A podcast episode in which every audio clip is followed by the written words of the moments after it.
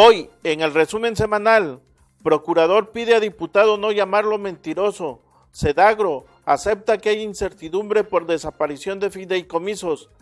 Acabarán abusos en el servicio de grúas con reforma de movilidad. Aclaran licitación de uniformes y útiles escolares. Felipe Lara Carballo expone la falta de apoyos de cacao y azúcar por contingencia. Ex candidato de Guasalingo afirma que no tiene COVID. Excesivos cobros de piso en Tianguis de San Felipe. En el remate, López Obrador se disculpa con Joaquín Guzmán Loera por llamarlo Chapo. Esto es el Diario Noticias. Amigos del diario, los esperamos este martes 3 de noviembre para que disfruten desde casita nuestro tercer programa musical de Al ritmo de las Huastecas, donde usted podrá estar disfrutando de este grupazo. Edgar Longinos y su norteño banda desde Huejutla de Reyes Hidalgo. Sé que es tarde ya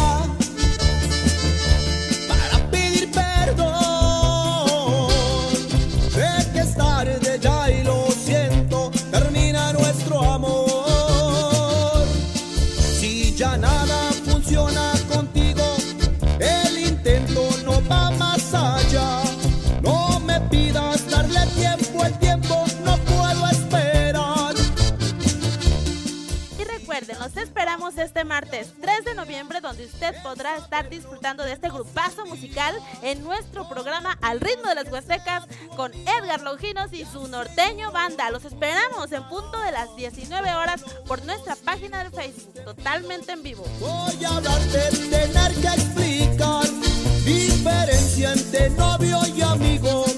¿Cuánto tiempo puede funcionar? Con bucanas pretendo olvidarte,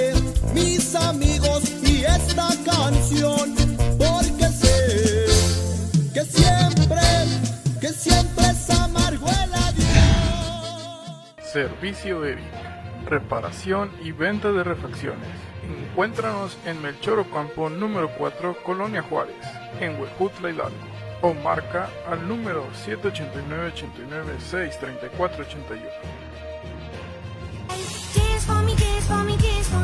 Lantilla. Comida marina y grill del mar a tu mesa. Presenta.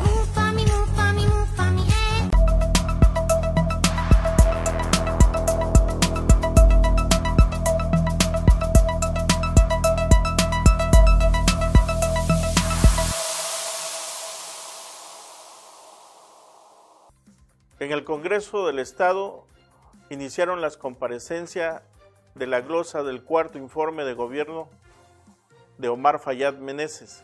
Ahí se presentó primeramente el procurador de justicia, quien fue cuestionado por algunos diputados y bueno, se defendió el procurador contestando a los cuestionamientos de los legisladores y específicamente a uno de ellos le pidió no llamarlo mentiroso.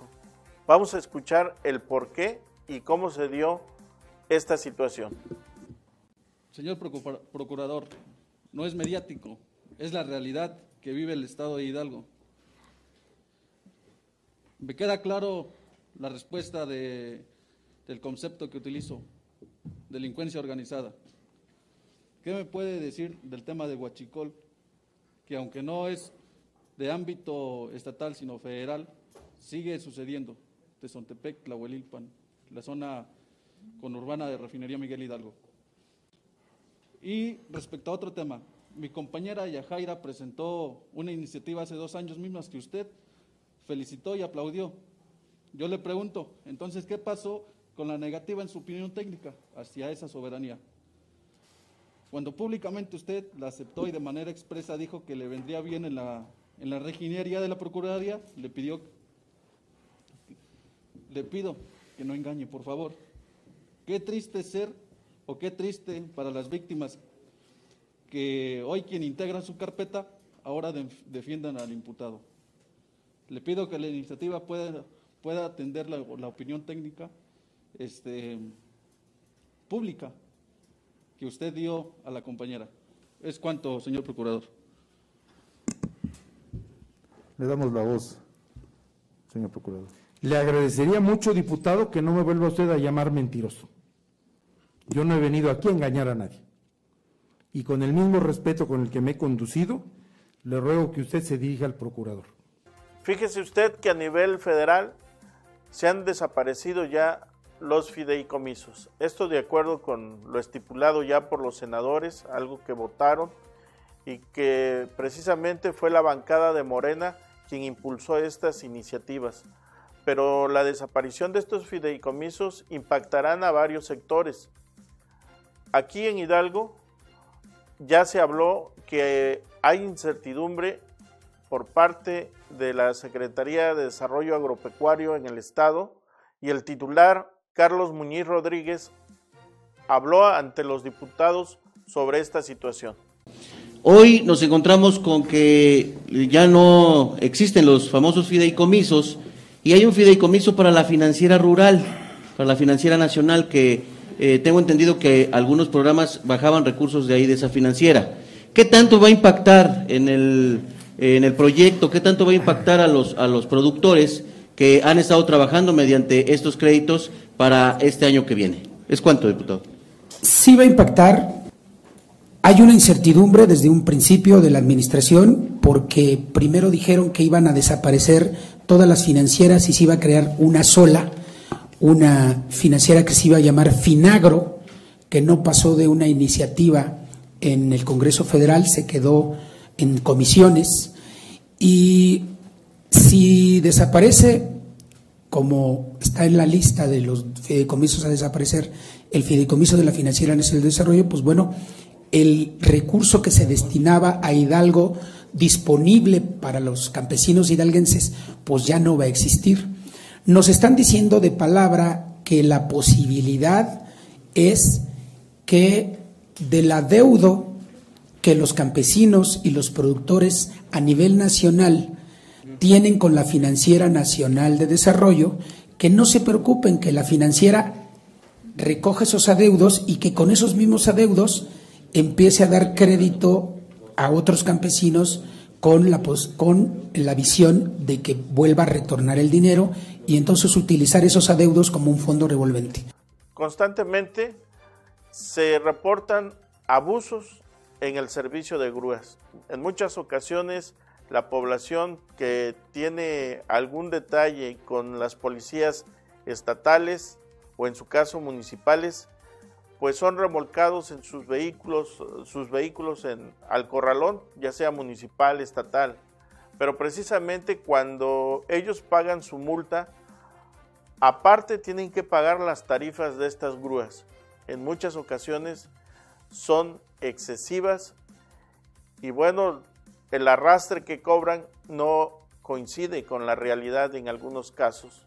En otros hay destrozos en las unidades que ni siquiera los cubren estos servicios de grúa. Estos abusos se van a acabar con una nueva reforma de movilidad de la cual habló el secretario José Luis Guevara Muñoz, titular de la Secretaría de Movilidad y Transporte en Hidalgo.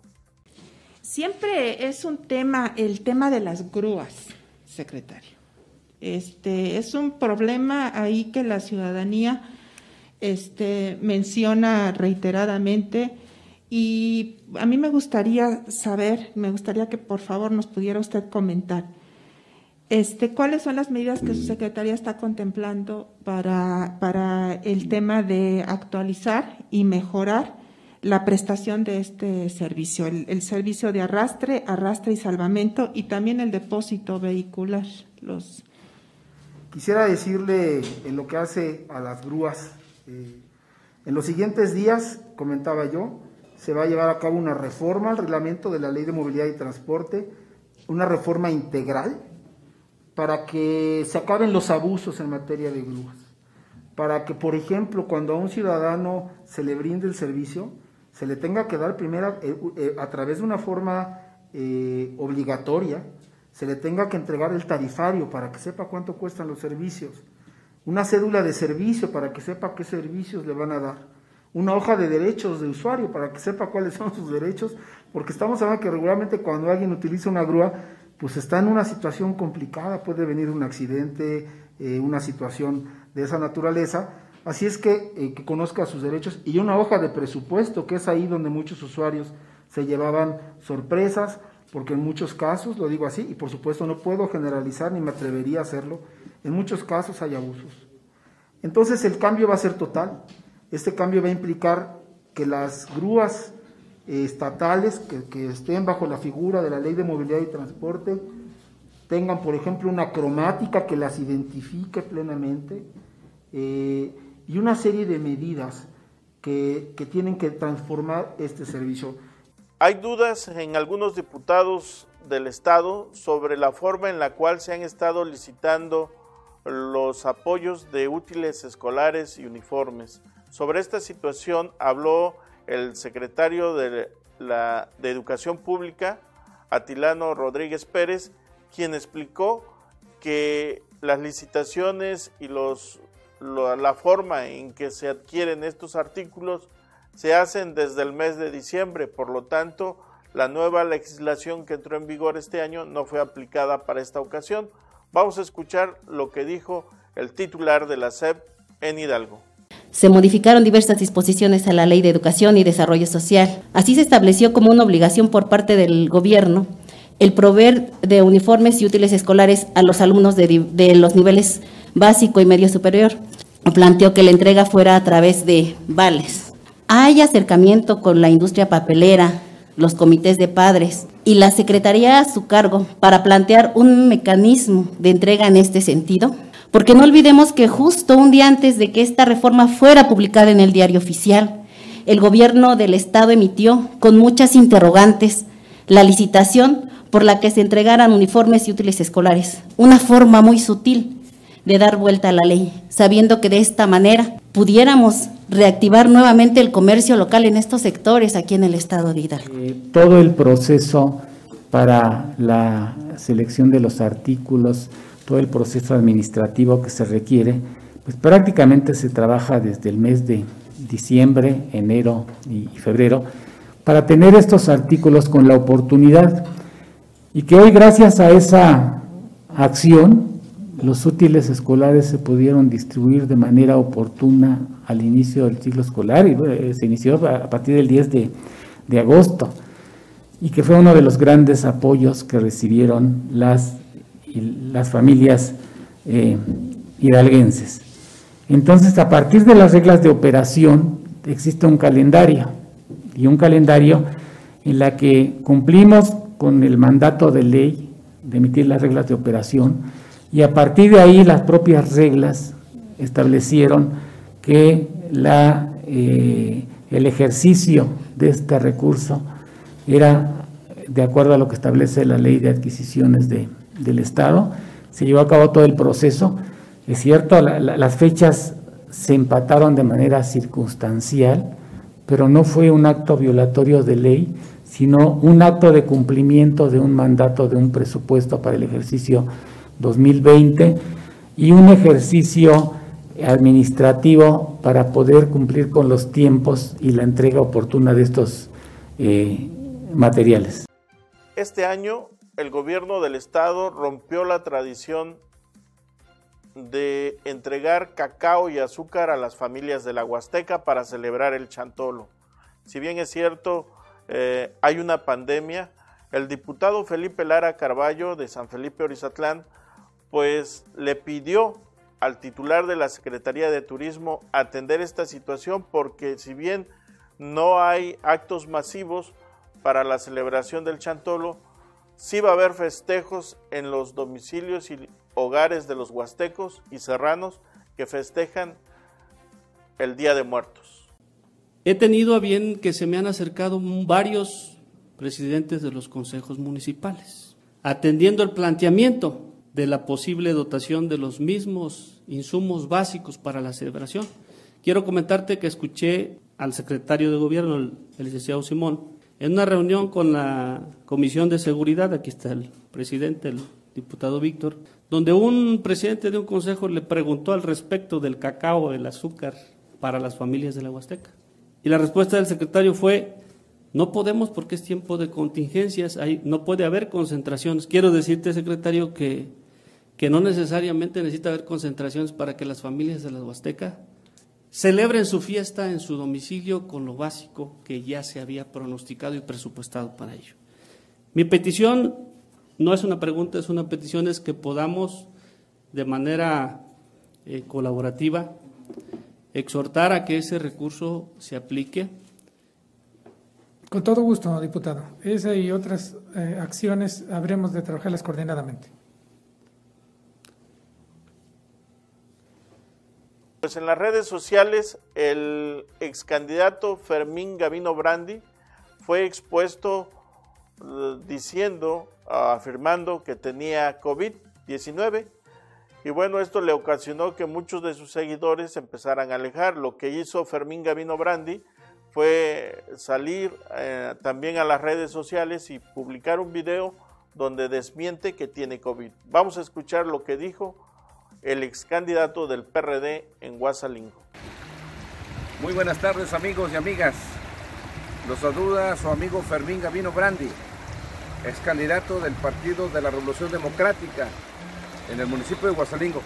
Los saludo como siempre, con el aprecio de siempre, con una gran actitud, sobre todo mis compañeros que por ahí nos han brindado su apoyo, su amistad y su cariño. Quiero decirles por ahí, me he enterado en las redes sociales que ya me dicen que estoy enfermo. Yo les digo, miren, no juguemos con la enfermedad. Yo me solidarizo con las familias que a veces padecen de alguna enfermedad y sobre todo en estos tiempos de la pandemia. Yo les quiero decir, estoy sano, estoy con mucha actitud. Lo que sí hemos denunciado con todo, lo del fraude electoral en Hidalgo. Creo que eso les preocupa, pero les digo, nosotros nos vamos hasta las últimas consecuencias. De aquí les pido a los magistrados de los tribunales que hagan su trabajo. Ya les dije, tienen toda la materia. Hay un fraude electoral. Todos los medios de comunicación, todos los actores políticos lo saben, en Hidalgo y en Coahuila. A todas luces revivió el dinosaurio. La operación, como siempre, regresaron los gobernadores a meterle muchísimo dinero. No tan solo fue en Guasalingo, fue en todo el estado. Y yo les digo, me vine por aquí porque dicen por ahí un mensaje que ando buscando pruebas hasta por debajo de las piedras. Hay muchas piedras aquí. Y voy a ver si encuentro algunas más. Que ya tenemos muchas. Tenemos la tarjeta protectora, lo de las láminas, lo de las máquinas con las que les fueron a dar a las comunidades del Congreso, de, de acá de Juamontes, de Tatzonco, para rasparle su camino, este, las despensas, los tablets, las laptops, dinero en efectivo. Claro, vamos a probar, estamos probando algunas cosas, ya mucha gente está diciendo, se va a ir a los ministerios públicos, van a ir a hacer su denuncia y por supuesto ya la impugnación va acompañada de muchas declaraciones, de muchas denuncias. Estamos muy buen, bien puestos, este, no estamos desanimados, estamos echados para adelante porque en México, en Hidalgo y en Guasalingo tenemos que construir la democracia. Y yo les digo, no estoy aferrado a la presidencia municipal, ni soy ratero, ni me interesa eso. Creo que hoy le estamos dando un ejemplo a los jóvenes, a la gente que con política no se hace negocios. Fermín Gavino, como siempre, está a sus, órdenes y lo saludamos desde este panorama bonito, un río que baña el pueblo de San Pedro, que pasa por aquí, Guasalingo, llega a los municipios de Yagualica y Atapesco. Saludamos a la Huasteca, saludamos a los guasalinguenses y saludamos a los hidalguenses, por supuesto. Mi corazón, como siempre, hoy fuimos a la conquista de muchos y nos hemos ganado, como siempre, el cariño de mucha gente. Muy buenas tardes. Algunos comerciantes de la región se han quejado en la forma de que realizan cobros excesivos algunos líderes de organizaciones de comerciantes. Esta vez en San Felipe Orizatlán, pues quienes viajaban hacia ese lugar, los mercaderes que fueron a exponer sus artesanías, sobre todo por la época de Chantolo, les cobraron excesivamente Imagínese usted 270 pesos el metro cuadrado. Por dos metros fueron 540. En dos o cuatro espacios llegaron a cobrarles 1.800 pesos. Esta situación fue denunciada a través de las redes sociales en San Felipe Orizatlán. Vamos a escuchar lo que dijo una de las afectadas. Ah, le dio, le dio. Ahí dicen cuánto pagaron. No, este. No, no, no me alcanzó dinero. Yo, yo, yo vino para eso.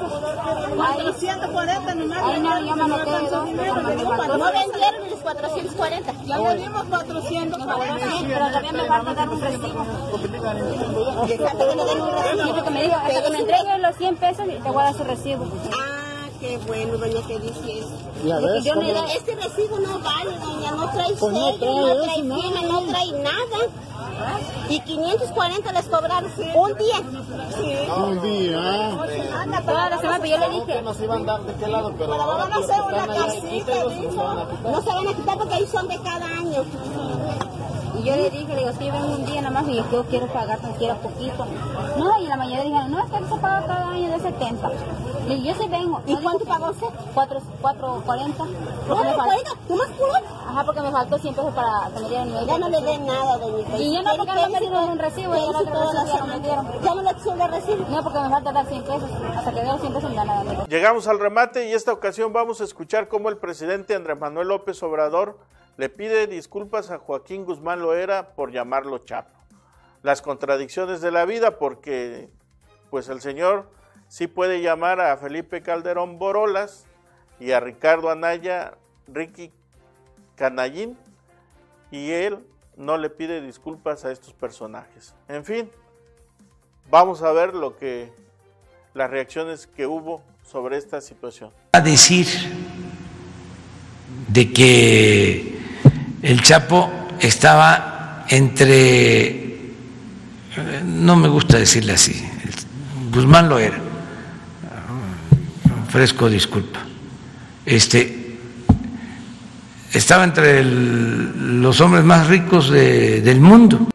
Llegamos al final de este programa y no se olvide darle likes a nuestros, nuestras redes sociales, nuestras publicaciones en Facebook, YouTube, seguirnos en Spotify y hasta la próxima.